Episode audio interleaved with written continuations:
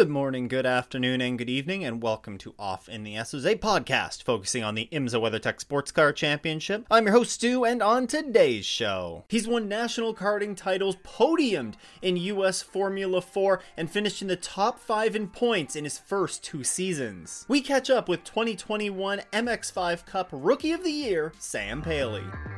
Today, I am joined by a special guest, Mazda MX5 Cup driver Sam Paley. Sam, how's it going uh, tonight? I'm great, Stu. How are you? Thanks for having me on. Pretty good, pretty good. Thank you for uh, thank you for hopping on the show. I know you've been uh, a busy guy here over the past little while, and uh, we're going to talk about some of that in uh, in a moment.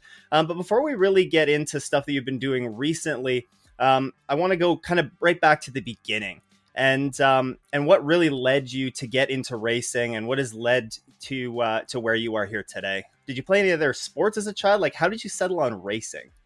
Yeah, so I actually played soccer pretty religiously as a child. Um, I continued playing soccer all the way throughout high school. So um, as I got older, it was definitely a challenge balancing those two sports. And then eventually I um, fully focused on racing. But yeah, initially, funny story, really. Um, I was six years old. I love NASCAR. I was watching racing all the time. You know, I had a lot of toy cars. I was very interested in the sport of racing and cars in general. And um, my dad actually had a coworker that sat next to him ha- at work, and his son um, raced go karts at a local go kart track, outdoor go kart track um, Motorsports Country Club of Cincinnati in Batavia, Ohio. I'm from Cincinnati region. Um, and one day when I was six, he took me out, and ever since then, and I was super young. Ever since then, I fell in love with it. Um, I started go karting. Eventually, got my own go kart. Started club racing at um, OVKA G and J, um, that go kart track in Camden, Ohio. And then kind of just advanced from there started doing some regional go-kart races then branched off into national go-kart races. And then when i was 13 i went to skip barber racing school the three-day school that sony you know current indycar drivers and successful drivers today also went to and then um, you know started on the open wheel side and then eventually transitioned to the mx5 cup and now that's kind of led me to the sports car world that i'm in today yeah, no, that's that's awesome. You mentioned uh, you mentioned the karting and then doing some U.S. Formula Four, and then ultimately leading to the MX5 Cup. I understand that you won a couple of uh, national karting titles, and you, you got some podiums there in uh, in U.S. Formula Four. So, what was that like? Um, the transition, because it's a big transition, I guess, from karts to to the a proper race car, you know, in in Formula Four, and you you had Skip Barber in there in between. Um, and what what has the transition been like from karting to open wheel, and then now ultimately to to where you are with uh, sports car racing? Yeah, so obviously it's a pretty big transition, especially when you're going from a 300 pound go kart to a 12, 1300, 1400 pound formula car, and then eventually to you know a 2000 pound race car. Um, that's also a car in the street. So uh, definitely a variety of of cars and a variety of skill sets. Um, you know, I, I, think I really embraced the transition. I would like to think that I'm a very quick learner. The step from karts to cars was a big one. Um, I had a lot of testing under my belt before.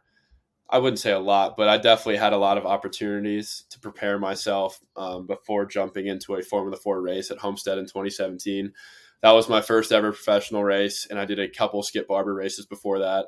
And mm-hmm. you know, um, Skip Barber is a super helpful series because it's very integrated with coaching and driver development. And every time you come off the track, they have coaches there helping you, you know, continually get better and advance yourself as a driver.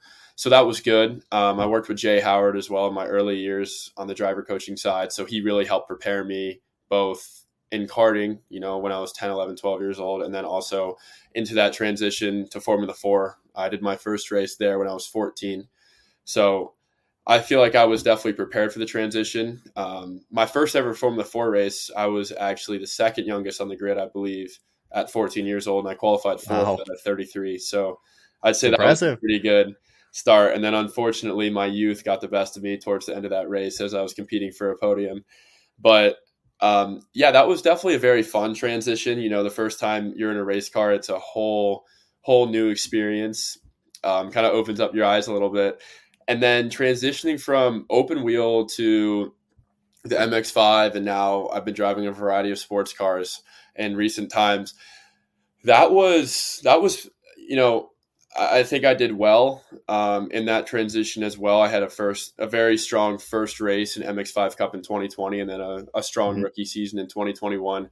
But it, it's a whole different world. You know, it, it, would be very hard to jump back and forth between the open wheel car and you know, say an MX5 car, a TCA car, a TCR car, or a GT4 car.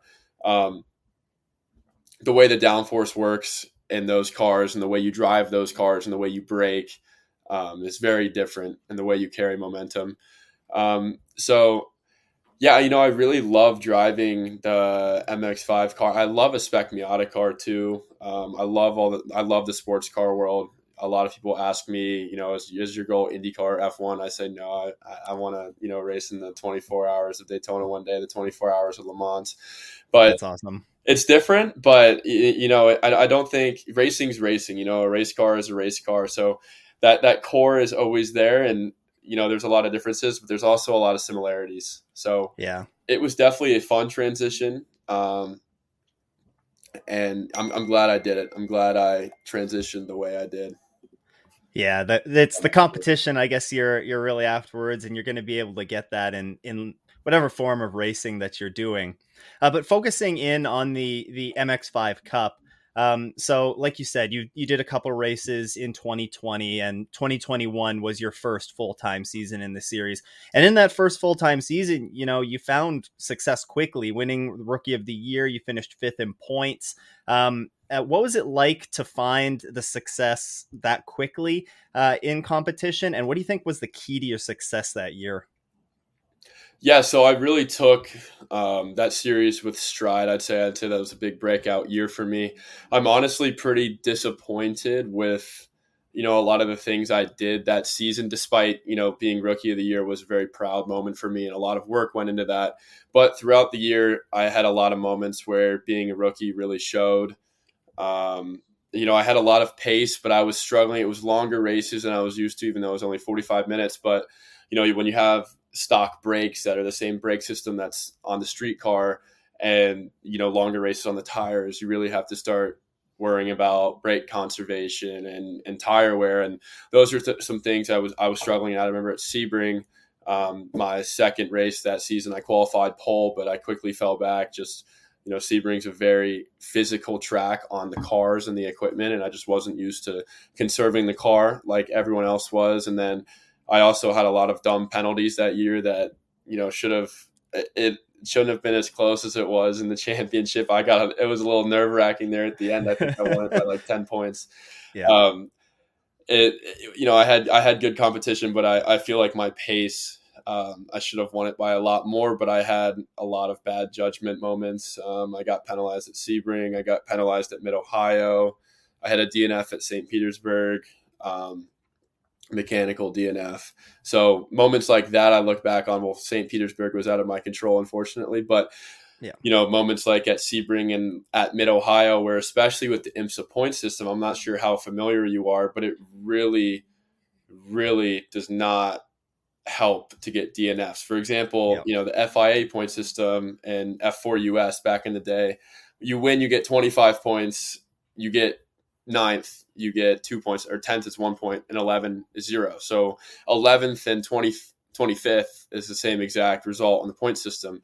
Whereas in IMSA, you know, if you win, it's 350, second, 320, third, 300, um, fourth, 280, and then it goes down from 10 from there. But if you get like 29th, you have 40 points. So, yep. you know, a 29th to DNF compared to maybe even just finishing 11th is 200 points, which is twice the spread from first to seventh. So yep. it, it, really hurts to get DNFs and, and penalties like that. Um, but besides that, I mean, I really took that year with stride. I, McCumbee McAleer Racing, Stephen McAleer and Chad McCumbee helped me out a lot, you know, adapting to the car, helping me learn the car, the setup changes that you do in those cars compared to the F4 cars that I was used to previously is a lot different. Um, it was a super fun year. You know, I, I knew I had a I had a lot of pace, but I also had a lot of problems. So balancing that kind of sporadic inconsistency was a challenge as well. But yeah, 2021 was a great year. Um, you know, getting that rookie championship was a really proud moment for me. A lot of work went into that um, that year, and you know, throughout my entire career. So, and that that helped me race this year as well. So that was a really yeah. special moment for both me and my family. Very true. Very true. So jumping into 2022 and and this past season, it was a little bit of an up and down year. I mean, you finished fifth in the points once again, um, but looking back on the season, you know, you you had some really good races. Um, you know, some that come to mind right towards the end of the year. I recall you battling up right at the front at Road Atlanta um, at the end of the season. Uh, but then you also had some down moments as well over the course of the season. Would you consider it overall a success or still feel like uh, a little bit disappointed in what kind of left on the table? Yeah, honestly, it was a super disappointing season. I'm not going to sugarcoat it in any way. Um, you know, the team and I really, really battled hard to make the most out of it, but a lot of stuff happened out of our control. Um, you know, it started off great. We got a pole at Daytona and then unfortunately we missed setup and I just personally didn't drive that well in the rain. It was a wet race there, so mm-hmm. fell back um, there. You know, didn't really have the best showing at Daytona, ninth and fifth, and then St. Petersburg. You know, qualified in a good position. I got my first podium in race two, but race one, my engine died off the start. Uh, believe it was just heat soaked. It's so hot there, you know, and you're so close yeah. to cars in front.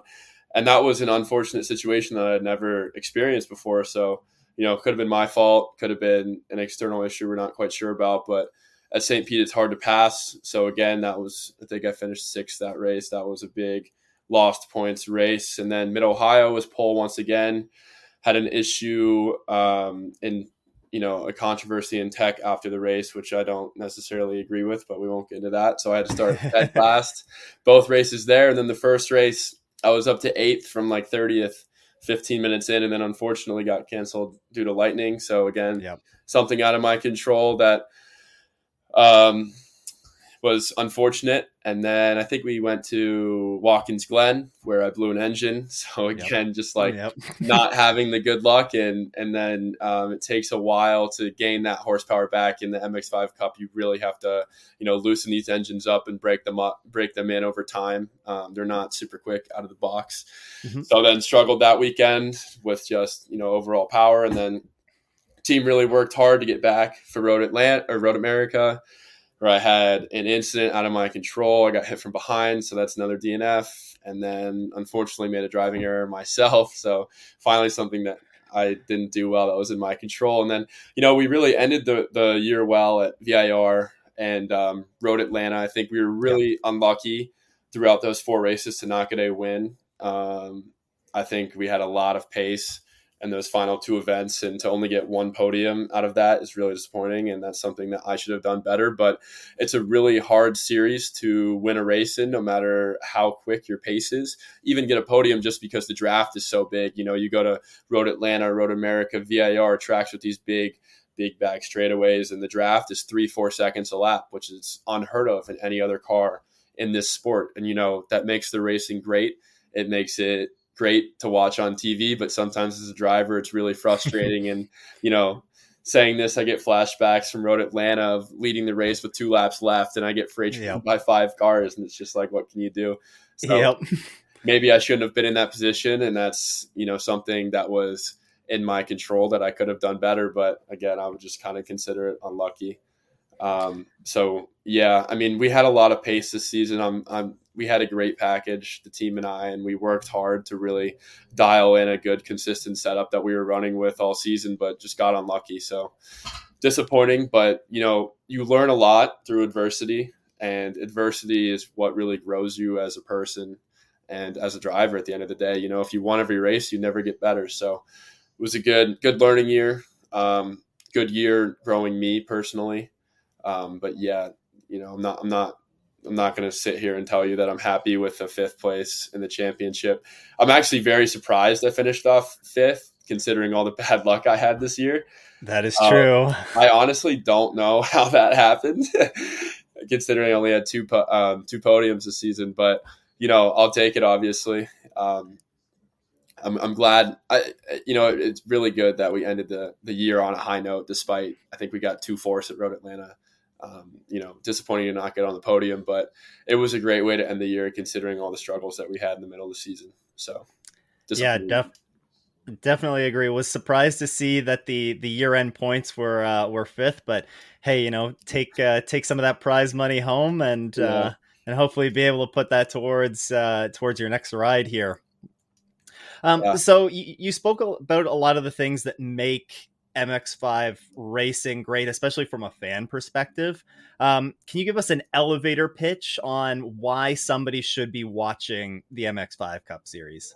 Yeah, so I mean, I think undebatably the MX5 Cup is the most exciting racing in the country at the moment and probably will be for a while. And part of the reason is just, you know, the draft keeps everything so close. It's like a, you know, it's like a, a super speedway race on a road course. Um, the cars don't have roofs. So, you know, when you're, you're driving down the straightaway, it opens a huge pocket of air. Excuse me. And um, that draft is just worth so much. So it keeps the field so packed up and close together. Um, you know, th- they frequently refer to it as pack racing. The, the, lead pack will, you know, consistently be seven, eight cars, lead changes every lap, every other lap. I think Road Atlanta was a great example of that. I think I probably yep. led like four different times in one race, and there's probably six people that led just every single time coming down the backstretch, which again sometimes is really frustrating for the driver because what can you do, you know? But it makes it great for the um, you know the consumer watching watching on their TV and you know that makes the racing really exciting. I think just the way these cars are, where they're a little lower horsepower, um, keeps everything super close, and um, there's it's not uh it's it's a cheaper car too. So again, um, you know, people aren't really afraid to have their elbows out and, and bang up the cars a little bit, which again, from a driver's perspective, is a little bit in the iffy area. But for someone watching yeah. on TV, it's fantastic. So the races,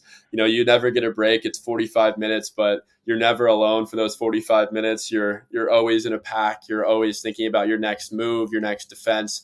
Everyone's always on the move, and everyone has a chance. You know, for example. I'll never forget 2021 Daytona uh, my rookie year, we had a restart. It was a, I think there was one lap left. I don't think it was green white checkered. We had a restart and it was the white flag, or maybe it was a green white. Either way, I, I my memory is is failing me right now. But it was one lap or two laps, and um, I think it was one lap. So the field was packed up, you know, after a restart, and we were coming out of the the the kink down the or the bus stop down the back straight and Selin Rollan and Preston Pardus were one two coming out of the bus stop, and they finished seventh and eighth.